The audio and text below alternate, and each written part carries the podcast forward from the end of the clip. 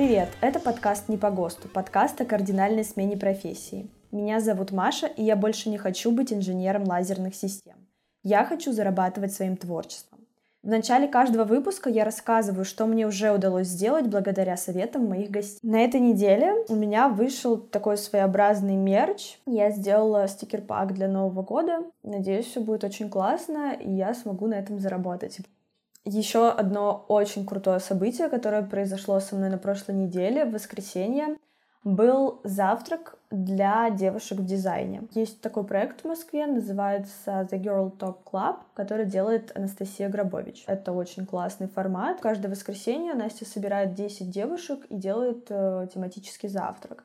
На этот раз э, завтрак был организован совместно с Катериной Сучковой. Они собрали очень крутых девушек, и я тоже там оказалась. Мы обсуждали проблемы девушек в дизайне, как совмещать работу и личную жизнь, как жать этот пресловутый life balance. Было очень интересно, потому что были девушки, которые, например, как и я, хочу сменить, они уже сменили профессию, тоже из какой-то технической сферы в иллюстрацию были девушки, тимлиды в очень крупных компаниях, которые руководят мужчинами, и мы обсуждали эту проблему темпераментов, самооценки, еще кучу всяких классных штук. Меня очень вдохновила эта встреча. Надеюсь, у нескольких девушек я смогу взять интервью для этого подкаста. Теперь рубрика «Выполняя советы моих гостей». Илья в прошлом выпуске посоветовал мне читать или просто просматривать комиксы, а также рисовать части тела людей.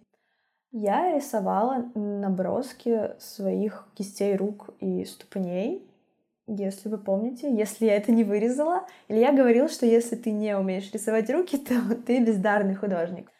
Я порисовала кисти рук и решила, что, ну, в принципе, персонажи могут быть как бы и в варежках. Буду продолжать э, делать наброски, конечно, потому что а, даже в моей художественной школе говорили, что вы каждый день должны минимум 15 минут уделять быстрым скетчам. Комиксы. Я решила читать их в PDF-формате. Скачала один, прочитала три страницы и поняла, что это просто невозможно читать на компьютере, поэтому у меня все еще нет ни одного комикса. Не, ребята, если у вас есть комикс, который вы хотите дать мне почитать, пишите мне в личные сообщения в Телеграме, я с удовольствием приму хотя бы на неделю пару комиксов, чтобы изучить их с художественной точки зрения. В новом выпуске «Не по ГОСТу» я говорю с иллюстратором Вадимом Соловским, я советую вам приготовить Google, чтобы смотреть имена художников и известных людей, о которых он говорит в этом выпуске.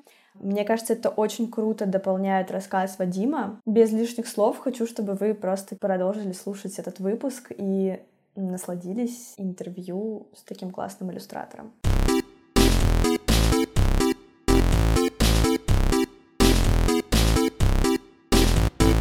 Всем привет! Сегодня в выпуске «Не по ГОСТу» Вадим Соловский, иллюстратор. Привет, Вадим! Привет, привет! Я думаю, что ты лучше сам о себе расскажешь. Да, меня зовут Вадим, это был не мой выбор. Если говорить по образованию, я инженер ядерной энергетики, а, который стал иллюстратором, а, где-то художником, где-то арт-директором, где-то дизайнером, может быть, даже джедаем или крестным отцом. Я бы так себя описал. Так, меня очень заинтересовал факт про инженера, потому что это очень похоже на мою ситуацию.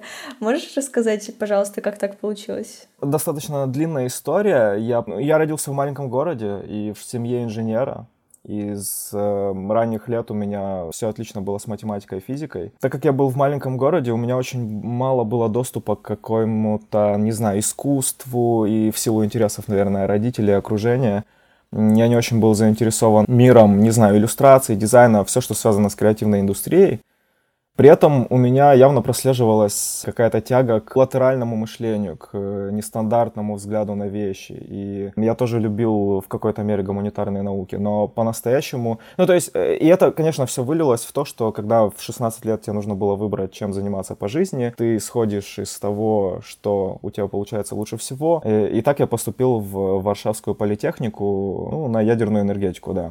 И только потом, когда я переехал в Варшаву, для меня открылся мир искусства. А тут еще нужно сделать такую маленькую ремарку, в том плане, что она еще виновата образование в моем позднем такой э, интересе к, к, ко всему этому. Это нас на уроках э, изобразительного искусства обычно показывали нам работы Айвазовского, там, Шишкина, э, натюрморты, учили рисовать гуашью и акварелью. Это меня абсолютно никогда не интересовало. Я тогда подумал, что если это вот искусство, если вот это вот творческая как бы такая ниша, то мне это совершенно неинтересно. Только потом я, когда я узнал, что искусство это и, и искусство перформанса, я не знаю, есть концептуализм, есть, есть э, инсталляции и так далее, и так далее, и так далее, я просто вау, и меня, ну, просто понесло. Я начал ну, искать то есть форму. ты поздно про это все узнал, получается? Да, достаточно поздно, сказал бы уже в таком, ну, не то чтобы зрелом возрасте, да, я имею в виду, что в таком юношестве, таком уже позднем. И, и так как я, я же говорю, что у меня всегда была тяга к нестандартным каким-то мыслям, мне это было очень интересно, я искал форму, как это выражать. То есть э, меня интересовала реклама, она и до сих пор меня интересует. В какой-то мере я мечтаю выиграть когда-то канские львы, но, может, уже в меньшей степени, чем раньше. И, понятно, тоже, опять же, в детстве я смотрел рекламу по телевизору, там, Вилариба, Вилабарджа, да, э, грубо говоря. А потом я узнал о том, что мир рекламы, в принципе, может быть очень интересным. В нем очень много, э, как это сказать, невероятных э, каких-то экспериментов. Многие известные режиссеры, типа Спайка Ли, там, я не знаю, Скорсезе делали рекламу. И, и с этого, наверное, начался наибольший интерес. А когда я искал форму, как это все выразить в ходе каких-то экспериментов, понятное дело, что рисовать было наиболее доступным из всех э, способов. Ну, наверное, фотографировать кто-то, кто куда идет, да, я, я начал рисовать скорее.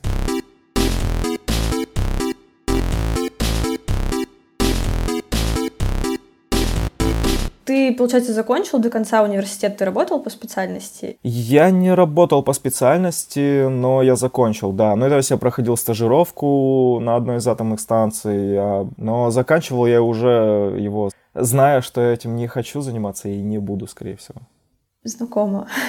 А как у тебя родители отнеслись к тому, что ты не пошел по, им, по их стопам, не пошел по своему основному образованию? Сложно, но достаточно лояльно. Я знаю, что у других бывают с этим большие сложности, так сказать, да, возникают. Меня, конечно, до сих пор даже мой отец, наверное, надеется на то, что я все-таки Одумаешься? Да, да, да. Но при этом э, мне не вставляли палки в колеса, как это, например, было у Тайгера Вудса, который гольфист, один из самых известных в мире. Он, получается, рассказывал про то, что его отец запирал в комнате, отбирал клюшки, ну просто ну, никак не давал заниматься этим делом, и он скорее это вопреки делал, да, и, и это был такой его бум, то есть поддержки никакой не было, и он все равно добился большого успеха. У меня родители, они поддерживают какой-то мере. Они поддерживают, они дают мне шанс, они как-то более лояльно на это все смотрят, но наверняка они хотели бы чего-то другого. Ну, то есть это как-то такой компромисс, скажем так. Они тебе не говорили, что это менее надежно, чем быть инженером, например? Э, говорили, но они понимают, что я это осознаю сам. Я это хорошо, прекрасно чувствую, что это менее надежно, менее, там, не знаю, непредсказуемо, стабильно и так далее. И знаешь, когда сталкиваешься уже со взрослой жизнью и всеми этими аспектами, не просто, что ты там рисуешь какие-то рисуночки, а этим нужно зарабатывать на жизни и что-то воплощать э, в реальности, платить, не знаю, какие-то налоги и так далее, и так далее, и так далее, ты понимаешь, что вот, э, по-моему, Пол Рэнд так сказал, а, про то, что дизайнеры не выходят на пенсию, они умирают. Вот это очень применимо, мне кажется, к творческим людям, многим, многих профессий. Мы не выходим на пенсию, мы умираем. У нас по-другому складывается, наверное, карьера, жизнь. Ну да. А ты на себя работаешь, ну или на фрилансе или на кого-то? Э, да, я работаю на фрилансе большую часть времени. Конечно, я ищу время от времени какие-то вызовы в плане работы на кого-то, так сказать. В данный момент, да, я фрилансер, но, скажем так, если в будущем, через 10 лет, я... Мне бы очень хотелось быть арт-директором какого-то журнала. Это было бы... Ну, прям... Я, я сейчас готов к этой работе, просто это не так просто попасть, да. Э, не, нету, знаешь, открытых вакансий, это всегда происходит немного по-другому. Возможно, своя студия дизайна, да, я открою, но пока что это как-то такие отдаленные планы, то есть, в любом случае, если я буду на кого-то работать, скорее всего, это, я буду в этом очень заинтересован. То есть, я имею в виду, что мне это будет интересно, а не так, что я буду вынужден. Вот. А как ты давно вообще начал заниматься именно своим творчеством в коммерческом плане, чтобы получать с него деньги? В году 2016 наверное, были первые заказы какие-то такие, за которые я получал деньги, потому что до этого До этого было так, что я делал очень много персональных работ. Я и сейчас продолжаю это делать в свободное время. Ну, и выиграл даже какие-то награды. Это было раньше, чем я получал какие-то коммерческие. Я помню, что я просто... Первая моя награда, типа, есть такая A-Design Award. Э, меня номинировали, ездил в Италию, там, в Комо, на церемонию награждения. Я помню, что там было среди лауреатов были, там, я не знаю, салон Мерседеса, по-моему, там какая-то симфония и так далее, и так далее. Там, то есть это были какие-то серьезные проекты. И мой, по сути, такой социальный постер, он занял третье место. Было, наверное, очень важной точкой отправления тогда да, но я тогда, у меня не было каких-то заказов коммерческих, то есть я учился, я был тогда еще студентом, и, собственно говоря, не работал, не работал как иллюстратор. Круто. А ты вообще как дизайну иллюстрации учился? Самоучка или ты проходил какие-то курсы или ходил куда-то, может быть? Самоучка, да. Впитывая, наблюдая, слушая, анализируя, где-то что-то пытаясь, экспериментируя. Да, это, конечно, это приходит с опытом. Э, то есть, например, не знаю, там теория цвета, да, какие-то пропорции, еще что-то, понимание композиции, шрифтов и так далее. Это все в зависимости от твоего интереса, насколько ты в это погружаешься, насколько ты это глубоко анализируешь, делаешь из этого выводы, это, конечно, очень важно. Большую часть времени, например, если говорить про программное обеспечение, работаю в Photoshop, рисую, да, и, или делаю какой-то дизайн, пытался делать по каким-то туториалам или каким-то урокам, и мне абсолютно это не шло. Для меня больше работало самому тыкать и пытаться найти какое-то решение, и при этом познавать какие-то смежные функции. Это, наверное, наверняка занимало больше времени, но при этом ты учился чему-то, то есть ты сам осваивал это. Да, мне кажется, что тут нужно соблюдать какой-то баланс. Наверное, мой путь не, со, не совсем правильный. Например, не умею академически рисовать. Я не умею рисовать натюрморт или человека в его правильных пропорциях, скажем так, греческих каких-то там, да. Тут нужно соблюдать баланс. Вот. Как ты пришел к своему стилю? Вот то, что у тебя представлено в Инстаграме и вообще на твоем сайте, твои работы, они все очень классные, выверенные, они в едином стиле. А, да, наверняка так было не всегда. Вот когда именно ты к нему пришел и как так получилось? Слушай, но э, я немного с улыбкой воспринимаю твой вопрос, потому что мне кажется, что у меня нет э, собственного какого-то стиля. Особенно сравнивая с какими-то другими иллюстраторами, дизайнерами, ну, иллюстраторами в большей степени. Мне как раз-таки нравится работать в разных стилях. Если посмотреть на работы, то они в разных техниках бывают использованы. Бывает плакат э, чисто основан на типографии какой-то, на типографике точнее бывают где-то ну, нарисованные да, рисунки. В разных стилях тоже эти рисунки. И, и это такая немного дилемма даже в моей жизни, потому что в этом есть э, свои плюсы, есть, э, есть свои достаточно ощутимые минусы. Но мне так просто удобнее из-за того, что мое мышление, оно как-то, знаешь, вот идеи, они касаются разных аспектов, э, в принципе, творчества. Имеется в виду, что у меня есть какие-то идеи сценарии, там, пьес, не знаю, короткометражных фильмов, при этом есть идея, например, рекламы, есть идеи какие-то инсталляции и так далее, и так далее. Все это в разном направлении, мне интересно придумать что-то, да. То же самое в иллюстрации или в каком-то творчестве. Для меня прежде всего важна идея. И то, какое я к ней изберу, ну, не знаю, какое-то решение, да, как я это нарисую. Иногда это определенная цветовая гамма, иногда она меняется, иногда меняются линии. Ну, я не знаю, мне кажется, что у меня как раз-таки, если сравнивать с другими вот иллюстраторами, да, брать мировых, допустим, Кристофер Ниман или Давид Рыски, есть такой польский иллюстратор, у них узнаваемо, то есть ты видишь их картинку, ты узнаешь сразу, что это вот он, да, у меня, наверное, так это не будет работать. При этом я знаю таких же тоже прославленных людей, у которых достаточно разнообразные работы. Вот. Поэтому мне кажется, что у меня нет какого-то определенного стиля прям. Мой стиль — это символизм какой-то, да, двоесмыслие, может быть, в каких-то идеях, где-то игра с образами, может быть.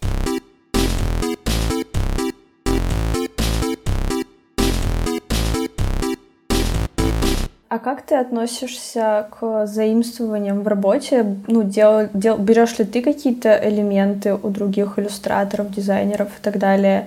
И было ли такое, что у тебя что-то заимствовали, и это было, ну, видно откровенно? Не просто какой-то элемент, а что-то списали, срисовали? Слушай, меня обвиняли в плагиате. У меня было два раза таких, два, два таких обвинения. Одно касалось вот как раз-таки стиля, то есть мои работы напоминают работу одного иллюстратора, польского, которого я очень люблю, ему уже там 50 чем-то лет, Естественно, я следил за его работами и где-то как-то впитывал. Я наверняка вот есть люди, которые на нас как-то влияют, да, мы впитываем, мы смотрим на них, мы э, подсознательно что-то перенимаем, где-то какие-то формы, где-то какие-то, может быть, э, не знаю, цвета использования и так далее, и так далее.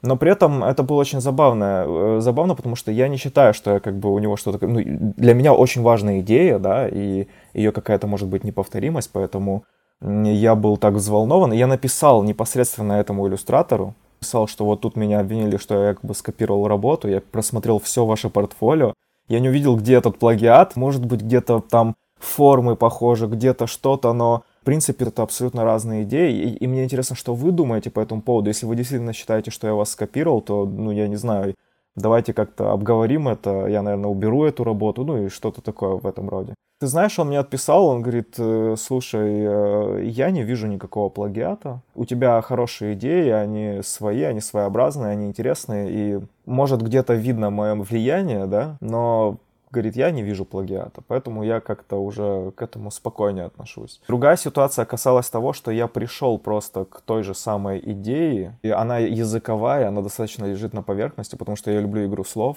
Какого рода не плагиат или не копирование, просто бывают люди приходят к одной и той же идее независимо, да, вот. Но в, в целом, конечно, я думаю, что копировать можно лишь э, в личных целях для постижения какой-то техники. А, ну вот, например, тебе интересно, как это нарисовано. То есть э, в художественных же академиях зачастую ты перерисовываешь какие-то рисунки. Так ты учишься. Например, перерисовывая рисунки, там, не знаю, грубо говоря, того же Дюрера, ты постигаешь, не знаю, вот тебе интересно, ага, как, как, как, как, как вот люди изображены, как вот эти пропорции, да, вот э, сделаны, а, а как он э, вот эти вот цветов добился. Ты пытаешься скопировать, и при этом ты начинаешь познавать, как он это сделал. Вот такое копирование только в, исключительно в целях э, самообразования и, и постижения чего-то. В рабочем я, конечно, очень плохо отношусь к копировать кого-то, ну, ну это плохо, ну просто плохо. А тебя когда-нибудь копировали? По-моему, было пару случаев. Знаешь, э, бывает так, что просто твою работу используют, особенно в Азии. Тебе могут прислать просто фотографию, что кто-то продает футболки с твоим, э, с твоим рисунком или с дизайном. С этим практически ничего нельзя поделать, потому что, ну, эти рынки Азии, на кого ты подашь в суд, куда ты будешь чем заниматься и так далее. Ну, то есть это было просто так, что я видел, э, когда человек нарисовал какую-то иллюстрацию, у него идея, ну, идентична твоей, но нарисована по-своему, и ты понимаешь тоже, что он пришел к этому сам. То есть э, не расценивается это как плагиат. Так, чтобы прям копировали как-то, не было были люди, которые просто нагло использовали твои работы, вот, и, но это немного другое. Тоже слышала об этом в России. Часто какие-то магазины сетевые, они берут иллюстрации просто и используют их, не знаю, на своей одежде, в своей рекламе.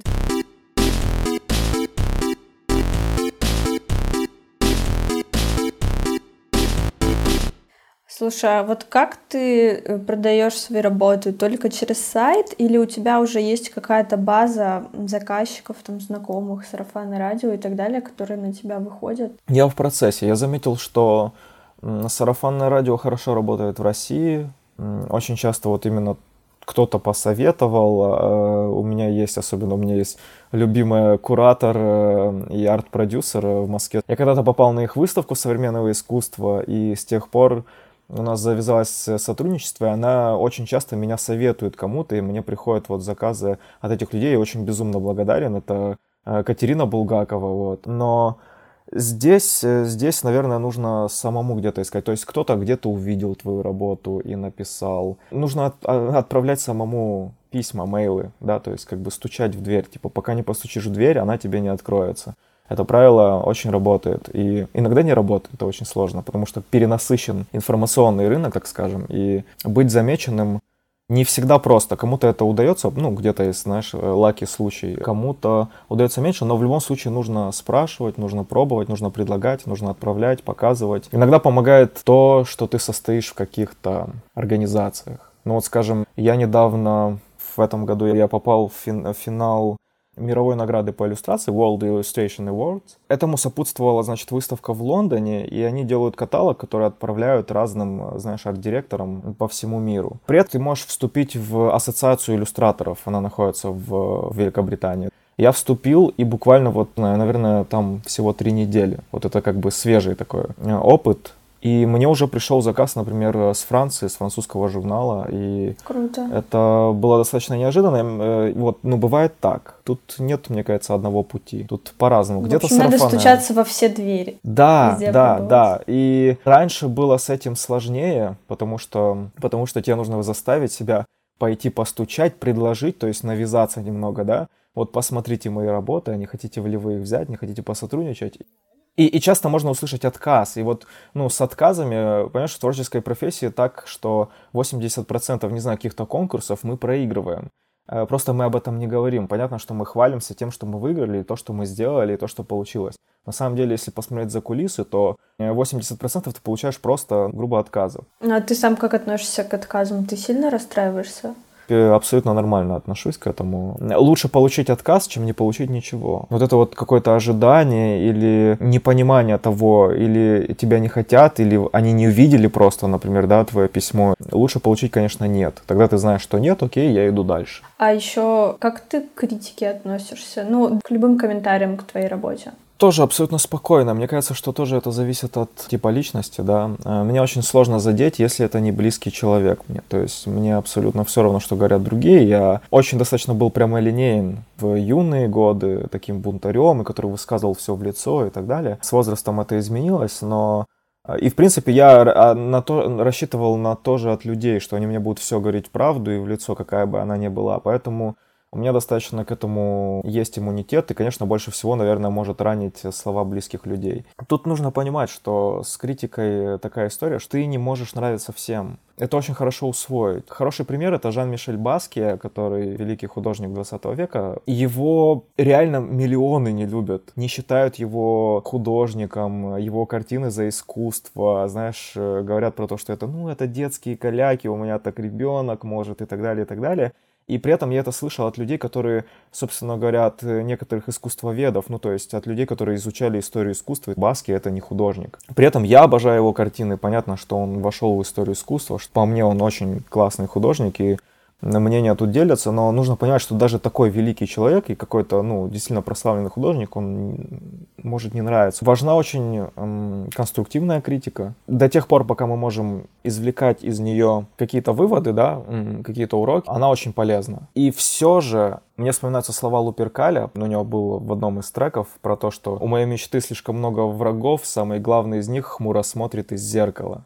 Вот это вот, мне кажется... Да. Да, вот, вот, ну, то есть самокритика, она самая губительная. Я делал когда-то перформанс на эту тему, у меня даже есть иллюстрация про самокритику. Она очень полезна, вообще, в принципе, рефлексия очень полезна, но чрезмерная э, самокритика, она уже становится гнетущей, она негативно влияет на процесс, она вызывает чувство фрустрации, неверу в себя, понижение самооценки и так далее, и так далее, и влияет на креативный процесс, э, собственно говоря, и вообще на всю деятельность. Поэтому тут, конечно, нужно в какой-то момент, ну, останавливать себя, знаешь, не слишком критиковать, а уметь оценить какие-то хорошие моменты и хвалить. Это, это не просто, но это очень важно. Сложно вообще, на самом деле, остановиться и не перейти в этот перфекционизм, когда ты просто не можешь даже работу закончить, потому что она тебе постоянно не нравится. Да, есть такой иллюстратор Магос, он э, как раз-таки в одном из своих интервью рассказывал о том, что он борется со своим перфекционизмом. Перфекционизм реально мешает ему делать качественную работу, потому что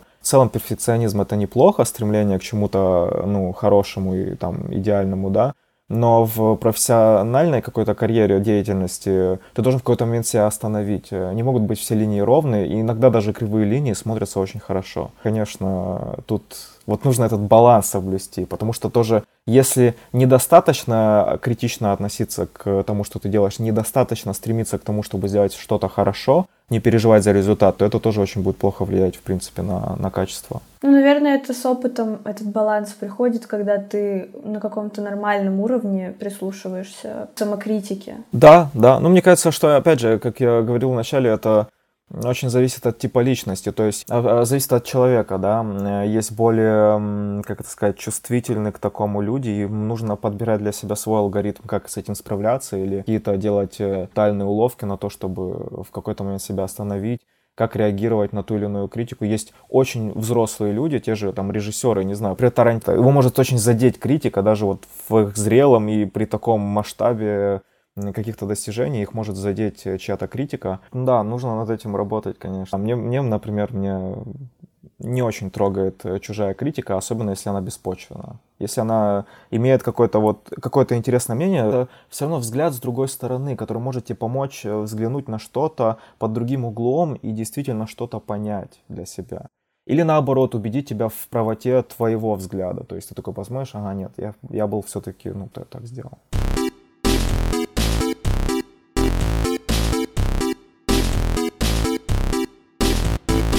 Слушай, а у тебя были какие-то наставники, вот когда ты начинал? То есть кто-то тебе помогал, объяснял, как делать правильно, или ты учился только на своих ошибках? Вообще, ну, ошибки это прекрасно, прекрасно. Ну, это понятно. Да, это как с книгами, нет плохих книг, пока ты можешь делать из них выводы. Но наставника как такового не было. Я думаю, что... Вот знаешь, у меня в портфолио, даже в разделе о себе, там написано в конце «Мои супергерои». Да, То есть, да ну, я видела. Да, вот. Это люди, которые так или иначе на меня повлияли. А, я следил за, за ними, за тем, что они делают, как они думают, да, и это на меня в какой-то мере влияло в тех или иных аспектах. И вот они были в каком-то мере моими ментальными наставниками, да. Я смотрел за Хавьер Хаэном, я считаю, это, наверное, вот один из моих обожаемых и вообще, знаешь, ориентиров в плане творчества, не знаю, иллюстрации. Хотя мы абсолютно в разных стилях работаем, но просто его способ мышления. И, конечно же, Э, наблюдая, что он говорит, как он какие-то, может, делится какими-то советами. Это помогало. Ты впитываешь, ты, ты, ты пытаешься это применить э, у себя, и это как-то помогает тебе. Но ошибок не избежать. Э, я думаю, что они нужны. У тебя есть какое-то событие, которое ты считаешь своим главным достижением в карьере иллюстратора вообще в, творческий, в творческом пути своем? Я думаю, нет, честно говоря.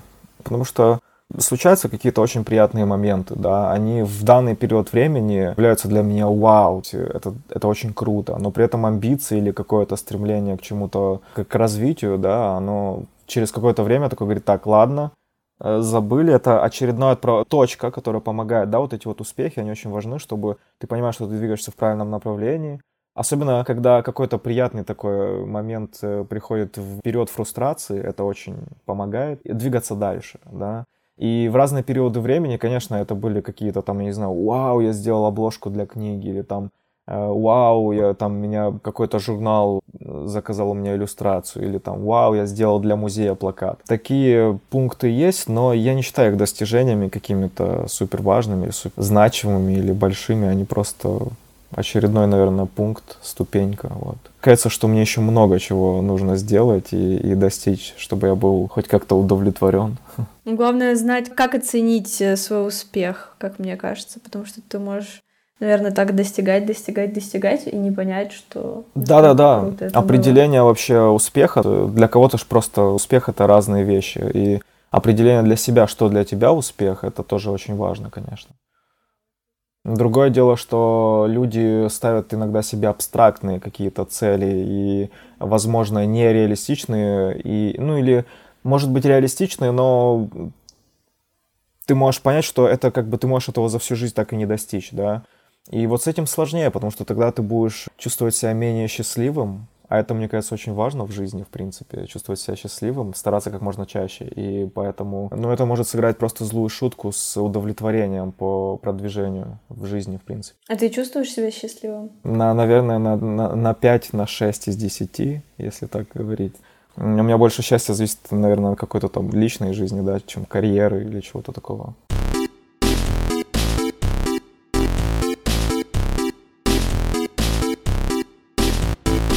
Слушай, а расскажи, пожалуйста, как у тебя проходит вот твой день фрилансера-иллюстратора? Сколько времени ты уделяешь работе? Когда как, когда как. К сожалению, часть работы фрилансера — это проверять, составлять, подписывать договора, э, переписываться кучей писем с какими-то клиентами, заказчиками и так далее. Где-то у тебя ярмарка, где-то выставка планируется, там нужно подготовить работы, там нужно рамки, там то, там то, там то. И поэтому это зависит, конечно, от вот этого периода загруженности. То есть в данный момент, вот, допустим, в воскресенье будет самая большая выставка плакатов э, в Польше, она проходит раз в год. И вот я к ней буду готовиться. В следующий там вторник будет еще одна выставка. К счастью, мне там э, не нужно много чего делать. Я об этом думаю, и это, конечно, влияет на мой какой-то процесс днем. А бывают моменты, когда мне к этому не надо готовиться, и поэтому может это выглядеть по-другому. Но в целом, конечно, э, э то есть я просыпаюсь, делаю какие-то обыденные дела, типа принимаю душ, как данность, там, не знаю, завтракаю, может, поиграю в шахматы где-то, сделаю зарядку, а дальше уже как пойдет. Так сказать, точнее, то есть я, я, я выстраиваю в зависимости от периода, допустим. Угу, сейчас мне нужно решить вопрос э, с тремя клиентами насчет контрактов, значит, я буду сидеть и составлять эти контракты, где-то исправлять, которые мне прислали, где-то там, значит, печатаешь, сканируешь, отправляешь, Потом вот садишься за подкаст, записываешь там с кем-то.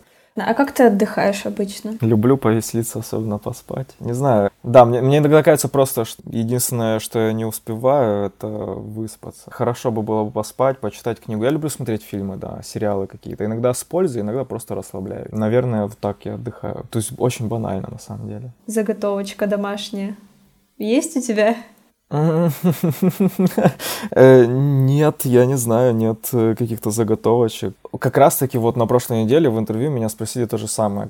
Как вы, вы можете вспомнить забавную историю? Я не смог вспомнить забавную историю, потому что больше, наверное, печальных каких-то историй или каких-то просто нейтральных, да, не смешных, не забавных, именно связанных с творчеством, с профессией. И я тогда отшутился мемом про то, что там Моя девушка когда-то меня спросила, почему по студии я хожу с револьвером, чего я боюсь. Я ответил серьезным лицом десептиконов, она посмеялась, я посмеялся, тостер посмеялся, я пристрелил тостер. Отличный был день. Что за вопрос был? Потом я подумал, более как-то глубоко начал вспоминать и понял, что самые какие-то забавные, смешные истории случаются на выставках, вернисажах. Это варьируется. Может быть на улице. Например, я недавно шел на одно мероприятие, скажем так. Я решил подарить э, один свой плакат в рамке. Я вышел из печатной, его все запаковал в рамку. Иду с этим вот по улице под мышкой.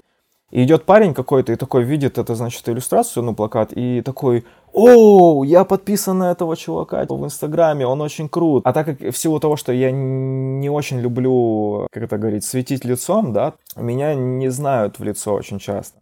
В этом плане я преследую какую-то идеологию создателя Nike, когда мне хочется, чтобы больше узнавали какие-то работы мои, чем меня самого.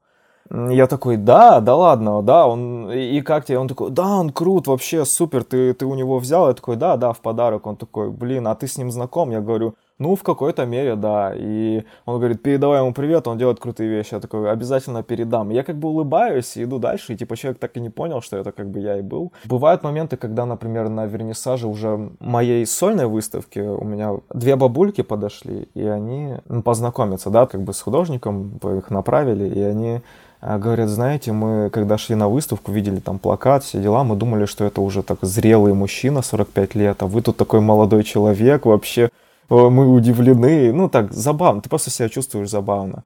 На другой выставке, там было несколько моих работ представлено, я стоял неподалеку своей работы, и подошла там девушка, и она вдруг почему-то начала со мной обсуждать там эту работу или как-то выставку типа в целом. И вот она начала рефлексировать по поводу этой работы, не зная, что я ее как бы создал. У нас начинает происходить диалог, опять же, мы начинаем обсуждать эту работу, и я тоже улыбаюсь. И это было просто, ну, забавно, смешно. Ну, это прикольная история, мне очень понравилось. И стандартный вопрос, точнее, просьба совета для меня, как для начинающего иллюстратора.